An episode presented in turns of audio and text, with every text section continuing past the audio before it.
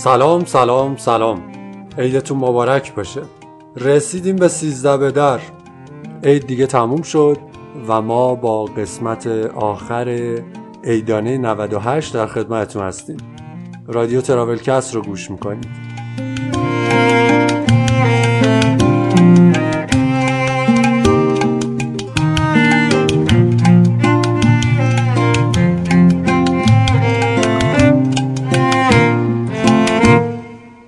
بهار آمد سوار آمد به مرکب نوروز. خورشید تابان یوهو.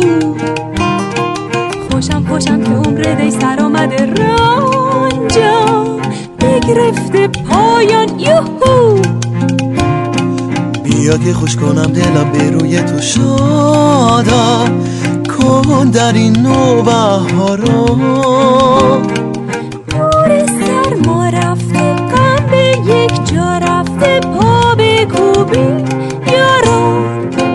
به من و تو بادا سال نو فرخنده به سال نو گردد مرا لب پر خنده. ستاره بختت چون مهر تابنده به همه کسان به همه یاران خوش و خورم روزگاران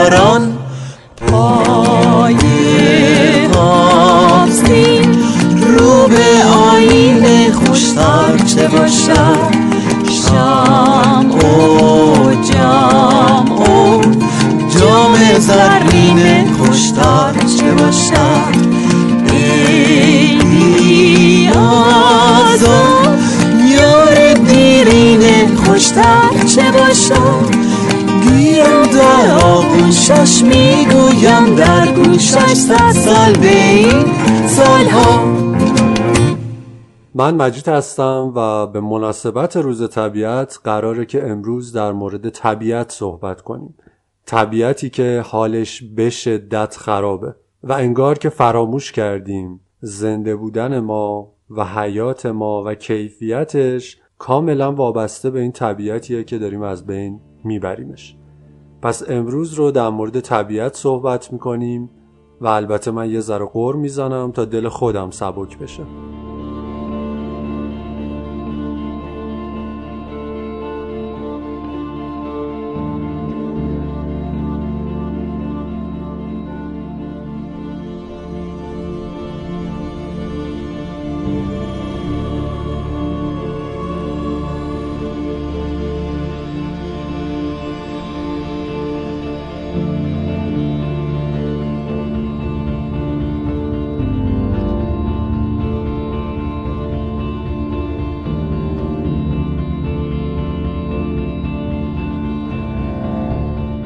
توی اپیزود قبلی من گفتم حال طبیعتمون خرابه یه ذره بیشتر مواظبش باشیم این رو یه جورایی به عنوان یه متخصص گفتم و البته به عنوان آدمی که به شدت ناراحت و عصبانی از این بابت. برای این اپیزود بذارید اینجوری شروع کنم که پنج سال قبل من گفتم ده سال دیگه مردم ایران به خاطر طبیعتشون به جون همدیگه میافتن. خیلی جمله بدیه می‌دونم. ولی موضوع اینجاست که این اتفاق یه چیز کاملا طبیعیه با شرایطی که داریم میریم. خیلی هم دور نیست. پنج سالش گذشته پنج سال دیگه مونده. عید امسال و اتفاقات چند سال اخیر یه تلنگر کوچیکیه که بابا حواستون باشه. طبیعت شوخی نداره با همون استفاده بیش از حد از طبیعت و استفاده نادرست از طبیعت مثل توف سربالا میمونه که برگرده توی صورت خودمون. یه دی به ما ایراد گرفتن گفتن آه چرا سر دریاچه ارومیه شما این همه سرمایه گذاری کردید؟ امروز شما آثارش می‌بینید اگر دریاچه ارومیه خوش شده بود و یک طوفان شده بود این طوفان نمک با چارده استان کشور چه می‌کرد؟ و چه بلایی سر مردم میآمد؟ خب رفتیم الان قدم مهمی برداشتیم دریاچه تثبیت شده. حالا این روزا در دوازده سانتم ارتفاع آب الحمدلله بیشتره. باید ادامه بدیم البته کار باید ادامه پیدا بکنه. تو هورالعظیم هم همینطور. تو هورالعظیم هم دولت تصمیم گرفت که هور رو ما احیا کنیم. ما در اهواز وزیر نیرو اعلام کرد که منطقه هورالعظیم هفتاد و یک درصد آبگیری شده. و حالا سی درصد مونده اونم باید بعدش انجام بگیره. پیش از اینکه بخوام جدی شروع کنم این رو بگم که مسائلی که قراره توی این اپیزود گفته بشه خیلی گسترده تر از چیزیه که توی یک اپیزود جا بشه. ما مجبوریم بفهمیم یا طبیعت مجبورمون می‌کنه که بفهمیم. بذارید از آب شروع کنیم. ایران کلا یه کشور خشک و نیمه خشکه. چند سال قبل من یادم یه تبلیغی توی تلویزیون برای یه مدت خیلی طولانی پخش می‌کرد که با پتانسیلی که کشاورزی ایران داره می‌تونه دو و نیم برابر نیاز خودش محصولات کشاورزی تولید کنه و حتی اون رو صادر کنه. و این موضوع رو یک جوری می‌گفت که انگار یه چیز کاملا طبیعیه و ما باید این کار بکنیم. اگه این کار نمی‌کنیم داریم اشتباه می‌کنیم. 2500 سال پیش توی معادن مس توی شمال غرب ایران برای خارج کردن آب از معدنها ما یه چیزی درست کردیم به اسم قنات. تکنولوژی قنات رو توی کل ایران و بعد عربستان و از این ور به هند و چین و از عربستان به سمت آفریقا و حتی مکزیک رسوندیم. و این قنات کجدار و مریض ما رو 2500 سال آورد. در طول 100 سال گذشته به طور عام و در طی 50 سال گذشته از بعد از اصلاحات ارزی محمد رضای پهلوی به طور خاص کمر بستیم به نابودی خودمون. اینکه ما فقط یک جنبه از قضیه رو می‌بینیم و همونو می‌گیریم و تا تحمیریم موضوع جالبی نیست. اصلاحات ارزی محمد رضا باعث شد که یک پدیده توی ایران همه گیر بشه و اون چیزی نبود به جز چاه. تعداد محدودی چاه وجود داشت و اگه کسی به طور غیرقانونی چاهی می‌زد پرش می‌کردن. اما با شروع انقلاب و به هم ریختن همه چیز و اینکه ما اعتقاد داریم که ابر و باد و مه و خورشید و فلک در کارند تا ما نانی به کف آریم و به قفلت نخوریم و اینکه خدا باید برسونه باعث شد یک توهم توی ذهن ما ایجاد بشه که ما مشکلی توی این زمینه نداریم.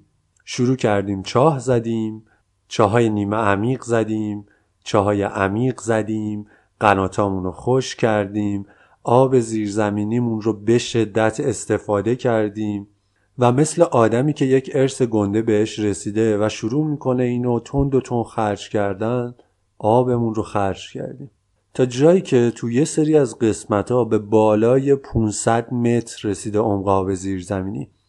توی مسافرهایی که در دو سال گذشته من باشون صحبت کردم و هیدرولوژیست بودن وقتی میشستیم صحبت می‌کردیم و مقادیر سطح آب زیرزمینی ایران رو با همدیگه یه ذره بالا پایین می‌کردیم در ابتدای ام به طور جدی به من می‌گفتن که تو داری دروغ میگی. اصلا یه همچین چیزی امکان نداره. 200 متر عمق آب زیرزمینی که یه چیز طبیعی داره میشه توی ایران محاله. اون آب دیگه آب نیست. و یه سری چیزا تو همین مایه ها.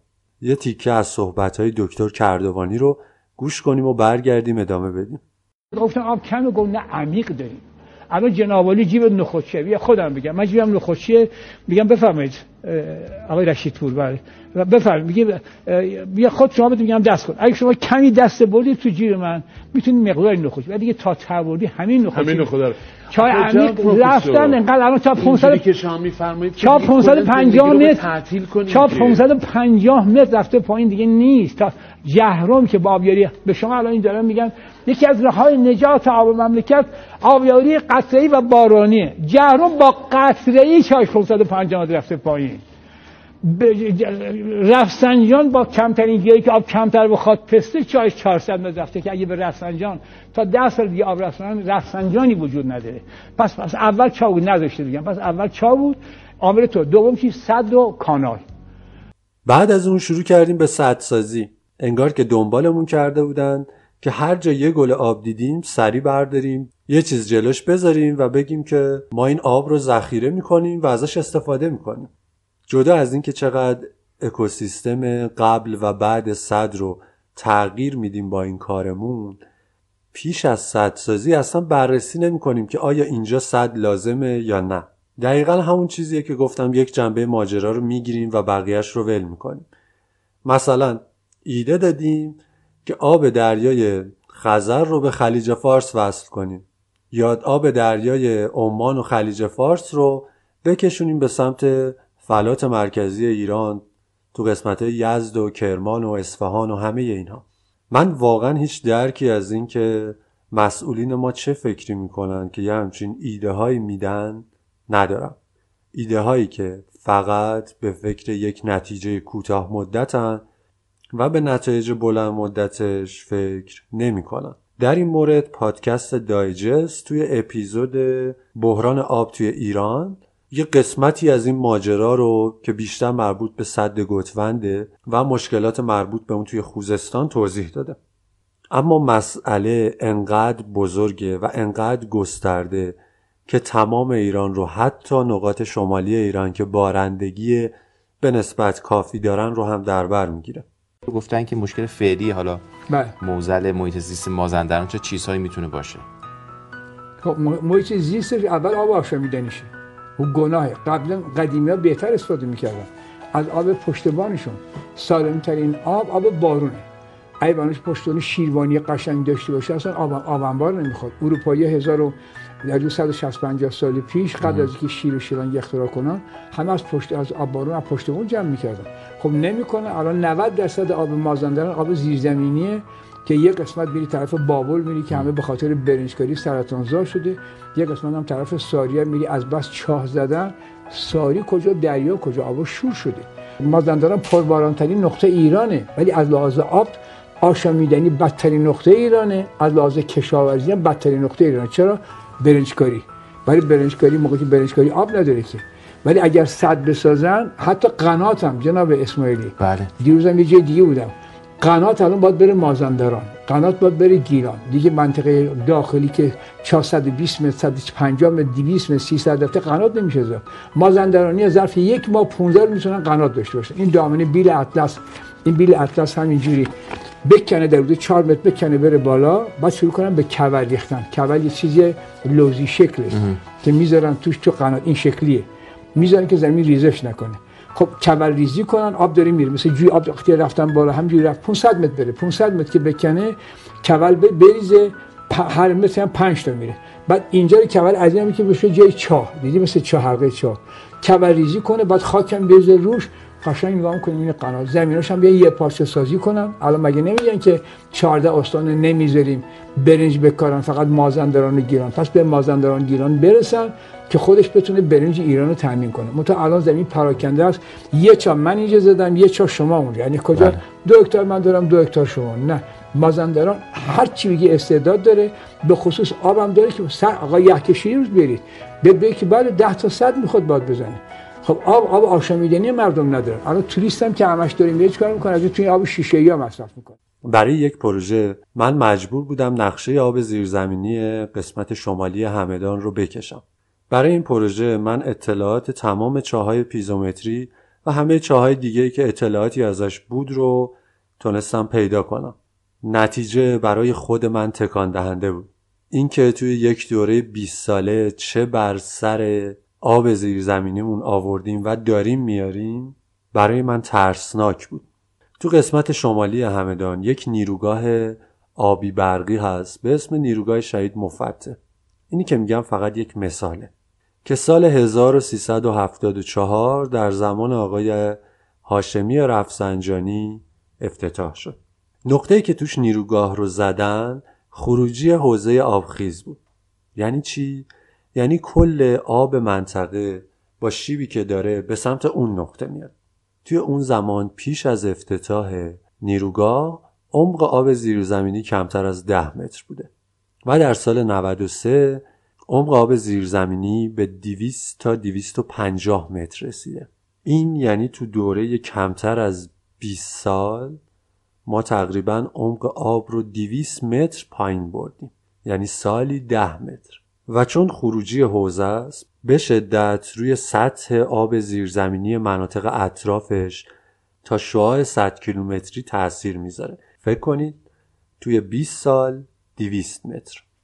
استفاده کردن استفاده کردن و در کنار اون کلی چاه زده شد برای زمین های کشاورزی و هر سال سطح آب زیرزمینی پایینتر می‌رفت. چاه ها میبایست عمیقتر می‌شد. ولی کسی گوشش بدهکار نبود.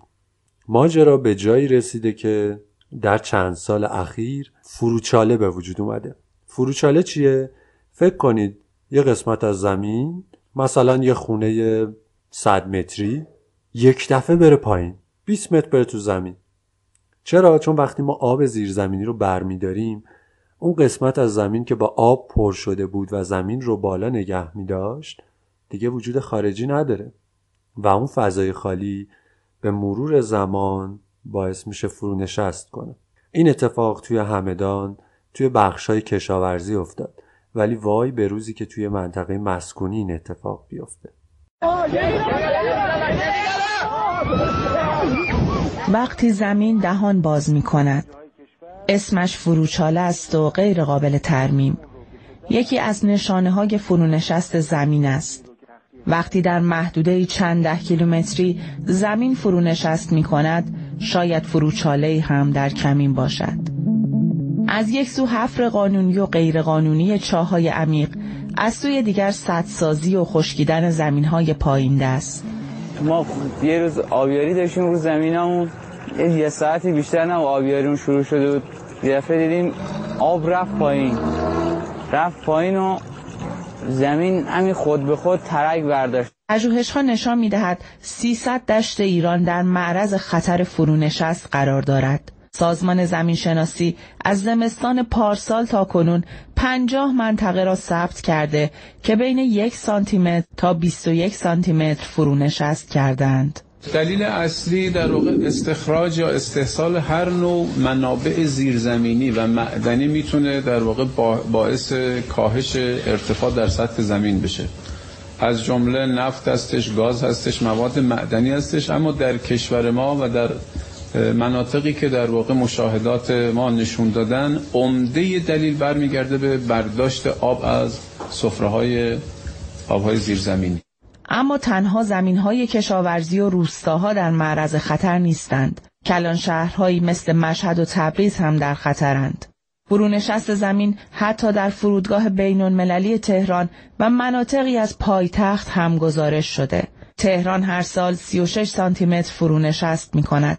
لوله های آب و گاز، دکل های برق فشار قوی، خطوط ریلی و جادهی هم از این پدیده بی نصیب نماندند. فرودگاه امام الان تحت تاثیر پدیده فرونشست هست. میزانش خیلی قابل توجه نیست ولی داده های ما نشون میده که در اون محدوده ما با فرونشست زمین مواجه هستیم. این و این رو, این رو هم اعلام کردیم. این چاله ها آخرین واکنش زمین به بهره برداری بیرویه انسان ها هستند. مناطقی که شانس احیای دوباره ندارند و چاله ها مثل زخم های غیرقابل ترمیمی بر اندامشان باقی میمانند. وقتی آب زیرزمینی زیاد پایین بره در بعضی نقاط به آب شور می‌رسه. ویژگی آب شور به زبان ساده اینه که وقتی آب شیرین بالاش هست اصولا بالا نمیاد. ولی به محض اینکه به آب شور برسیم آب شور فضا پیدا می‌کنه و با خاصیت موینگی بالا میاد و تا یک محدوده خاک رو شور می‌کنه. شوری خاک توی یه قسمت باعث ایجاد سله روی زمین میشه و وقتی بارون میاد شد سطح زمین سفته این آب توی زمین نمیره. و اگه زمین یه ذره شیب داشته باشه این باعث ایجاد رواناب میشه و اگه محدوده خیلی بزرگ باشه توی یک مکانی با شیب یک یا دو درصد باعث ایجاد سیل می‌تونه بشه. حالا در کنار این بذارید یک منطقه ای رو که پوششش در برابر شوری نمی‌تونه مقاومت کنه و پوشش گیاهی هم از بین میره. از بین رفتن پوشش گیاهی هم باعث ایجاد فرسایش آبی میشه هم باعث ایجاد فرسایش بادی میشه. نتیجه اینها میشه سیل میشه گرد و غبار میشه آلودگی هوا میشه گرم شدن زمین میشه بادهای شدید و و و کلی اتفاق دیگه. چند روز قبل توی شیراز یک سیل بد اومد که اصلا نباید اتفاق میافتاد. قسمت خوشحال کنندش برای من رفتار مردم شیراز بود که به سرعت و با مهربانی کامل همه چیز رو جمع کردن. قسمت ناراحت کننده خیلی زیادش برای من این بود که اصلا چرا باید این اتفاق میافتاد. من میگم پنجاه سال سوء مدیریت هم از طرف دولت و هم از طرف مردم باعث این اتفاقات و اتفاقات مشابه شده. این یه مشکل خیلی کوچیکه که ما برای مدت طولانی نادیدش گرفتیم. فقط به خاطر این فکر که برای ما که اتفاق نمیافته از یک طرف و توی لذت های آنی هر کاری که دوست داشتیم با طبیعتمون انجام دادیم.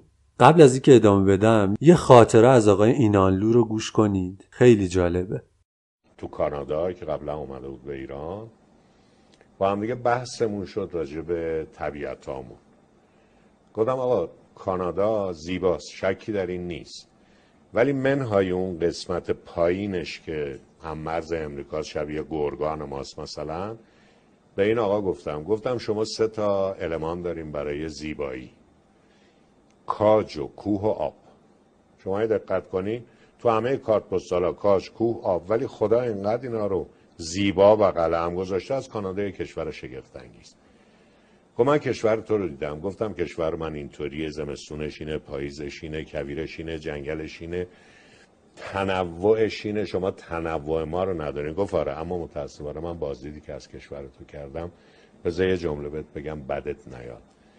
من هیچ مردمی رو ندیدم که انقدر با طبیعت و تاریخ خودشون دشمن باشه. من کاملا به این جمله که اون دوست کانادایی گفته اعتقاد دارم. ما مردم ایران و دولتمون با طبیعتمون دشمنیم. یه قسمتیش رو من میندازم گردن آموزه های دینیمون که درست بهمون آموزش داده نشده. یه قسمت دیگرش رو میندازم تقصیر دولت و یه قسمت دیگرش رو بدون شک میندازم تقصیر خودمون. راه دور نرم. خودم. شاید بهتر باشه که داد سخن سر ندم. و از خودم شروع کنم که توی مسیر هر روزم به کار آدمی که سر ظهر تابستون توی شیراز شلنگ آبشو هر روز ظهر و عصر می‌ذاره توی باغچه جلوی خونش گلاشو آب میده بعد تمام خیابون و پیاده روی جلوی خونه رو آب پاشی کنه وقتی من یه بار بهش گفتم آقا نکن این کارو زشت بده و اون انجام میده من اعتراض دیگه ای نمی کنم. البته بماند که قانون گذاری هم توی این زمینه بسیار مشکل داره. اونقدری که ما به فکر دو تا تار موی بیرون افتاده خانمامون هستیم به فکر آبی که قرار غذامون رو تأمین کنه به فکر سیستم کشاورزی داغون و سنتی و عقب مونده که داریم نیستیم. به فکر درختای زاگرسی که داریم قطع می‌کنیم تا باهاش زغال درست کنیم که اون زغال رو باهاش کباب بپزیم قلیون بکشیم نیستیم. به فکر جنگل شمالی که هر سال داریم بیشتر از سال قبل از بین میبریمشون نیستیم. به فکر دریاچه هایی که خوش کردیم نیستیم. دوست ناعزیزی که برگشت گفت از وسط دریاچه ارومیه جاده بکشیم که تبریز رو به ارومیه وصل کنه. ما نشستیم تو خونمون و منی که متخصص بودم فقط یه فوشی توی دلم دادم. ما به فکر زبالهی که توی طبیعت میریزیم نیستیم. همه اینها رو دارم به خودم میگم. من هیچ وقت آشغال رو زمین نمیریزم. هیچ وقت آشغال زیاد سعی می‌کنم تولید نکنم. سعی می‌کنم هیچ وقت پلاستیک نگیرم. ولی نشستم کاری نمی‌کنم ما به فکر مردم سیستان و بلوچستانمون نیستیم که به بهونه خودکفایی گندم گند زدیم تو سیستان بلوچستان رفت. ما به فکر منابع طبیعیمون نیستیم که هر جا وسط هر کوه و کمر و دشت و دمنی که پیدا کردیم شروع کردیم ویلا ساختیم. ما به فکر محیط زیستمون نیستیم وقتی میریم شکار. تا حالا توجه کردید که 20 سال قبل وقتی آسمون رو نگاه کردیم پر پرنده بود و الان جز کفتر بازامون کس دیگه پرنده تو آسمون نمی‌بینه؟ چقدر حیوان کشتیم توی این مدت؟ کی گفته شکار ارزشه؟ ما وقتی ماشین دو اف می‌گیریم که باهاش بتونیم هر جایی بریم به فکر طبیعتمون نیستیم. آفرود به این معنی نیستش که هر جا ماشینه می‌تونست بره بری آفرود این نیستش که وسط تپه های ماسهی توی کویر ماشین رو بندازی از روی تپه ها بپری و فکر کنی که چه کیفی داره. وقتی ما این کارا رو داریم می‌کنیم به فکر طبیعتمون نیستیم. خوزستان ده سال پیش قطب کشاورزی ایران بود. چند سال دیگه که خیلی دور نیست یه بیابون بیاب و علفه. وقتی باغای داخل شهرامون رو خراب کردیم و برج ساختیم ما به فکر زندگی خودمون نیستیم. ما کمر بستیم یه تبر برداشتیم داریم می‌زنیم به پی خودمون. مردمی که شیر آب و باز می‌کنن و از آب استفاده می‌کنن ولی از دولتشون نمی‌پرسن این آب داره از کجا میاد نشون میده که ما به فکر خودمون نیستیم.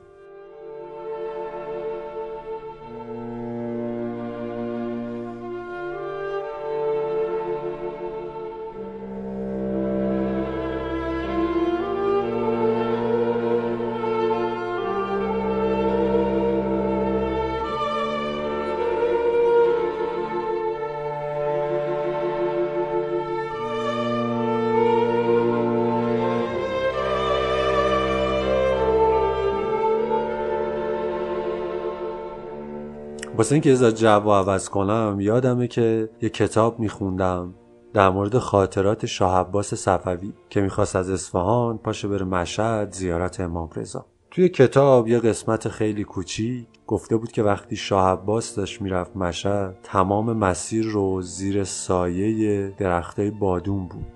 خیلی دور نیستا ولی الان دیگه هیچی نیست اونجا.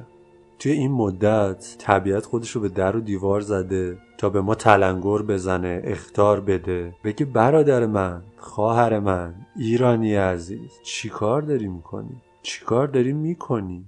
خیلی حرف دیگه داشتم. ولی چون نمی‌خواستم خیلی طولانی بشه خیلی هم از قبل آماده نکرده بودم. فقط نشستم و شروع کردم به حرف زدن. البته بیشتر شبیه قور بود نبود؟ این اپیزود سیزدهم برای سیزده به بود. خیلی حرفامو به دل نگیرید. کاش فقط یه ذره بیشتر مطالعه کنید این حرفای منم بیشتر از روی عصبانیت بود. امیدوارم که این اتفاقاتی که الان داره تو کشورمون میفته دیگه تکرار نشه. من ایرانم دوست دارم. شما هم دوست دارید. ولی با همین فرمونی که داریم میریم ایرانی دیگه نمیمونه. اینو از من داشته باشید. پنج سال دیگه اوزامون خیلی بدتر از الانه. جای اینکه وایسیم پنج سال دیگه بیفتیم به جون هم دیگه الان جلوش رو بگیریم. من از طرف رادیو تراولکست امیدوارم که سال 98 سال دلپذیری برای هممون باشه. مواظب خودمون مردممون و ایرانمون باشیم. به قول شیرازی ها دست خدای مهربون. این که میگیم این که گفته میشه میشنویم. چون من به این معتقد نیستم. می‌خوام جواب بدین بهش. میگن آخه آخه چه چیزی برای شوخی وجود آخه چه چیزی برای خندیدن چه چیزی برای شادی؟ همه چی سخته گرونه گرفتاری داره من پول ندارم من سختی دارم می‌کشم من می‌دونم از صبح تا شب باید بودم. چه چه شادی. دیروز یکی از دوستام یه چیزی برای من تعریف کرد. اونو من خیلی خلاصه شدهش و امپیتریشو براتون تعریف می‌کنم. یه اربابی در یه ده این رایاش صدا کرد گفت این زمین رو تا فردا صبح صاف کنیم می‌خوام ساختمون بسازم. اگر صاف کنین مثلا 500 تومن بهتون میدم. صاف نکنین پدرتون در میارم اینا رفتن خاک آوردن. چه کردن اینو؟ وسط اونجا یه چاه بود. با یه خری خاک می آوردن. خر افتاد تو این چاه. اینا دیدن اگر بخوان درش بیارن وقتشون تلف میشه. خاک ریختن که این اونجا بمونه. هی خاک ریختن خاک ریختن بعد یه سر خر اومد بالا. مال مولاناست معلوم شد هر چی اینا خاک میریختن اینو غرقش کنن خاکا رو زیر خودش جمع می‌کرد که بیاد بالا. اون مشکلات اون گرونی اون غم ها اون ناراحتی ها همه این خاکا یک ریخته میشه. حالا کسی که شعور زندگی داشته باشه این خاکا رو هی اینطوری توار میشه روش تا بمیره. اونی که شعور زندگی داشته باشه اینا رو جمع می‌کنه زیرش میاد بالا سر در میاره از جا اونی که صبح بلند میشه زندگیشو با فکر گرون. همه اینا هست. ما داریم همه تو این اجتماع زندگی می‌کنیم. هممون گوش می‌خوریم هممون نون می‌خوریم هممون نمی‌دونم هندونه می‌خوریم. تو این برنامه رو گذاشته خندوانه نه فلان. همه این ناراحتی ها هست. ولی که اون ناراحتی ها رو باید جمع کنیم. زیر خودمون بیایم بالا هوای تازه بخوریم به خود شوخی بکنیم با خودمون با خره شوخی بکنیم. گاهی هم خره رو بدیم ببره بخوره مشمشه بگیره. خیلی خوب. ببر آدم وارد کنه. با این همه منت آقای پوتین سرمون بذاره که آقا ببر بهتون دادم فلان. بعد دو تا پلنگ دادیم ما. دو تا پلنگ دادیم بهشون. حالا داستان زیاد. بعد خر بدیم بخوره مشمشه تموم شد رفت. یه شوخ واقعا. یعنی رئیس سازمان محیط زیست با همه ما شوخی کرد. آره با ببر هم شوخی کرد با طبیعت هم شوخی کرد.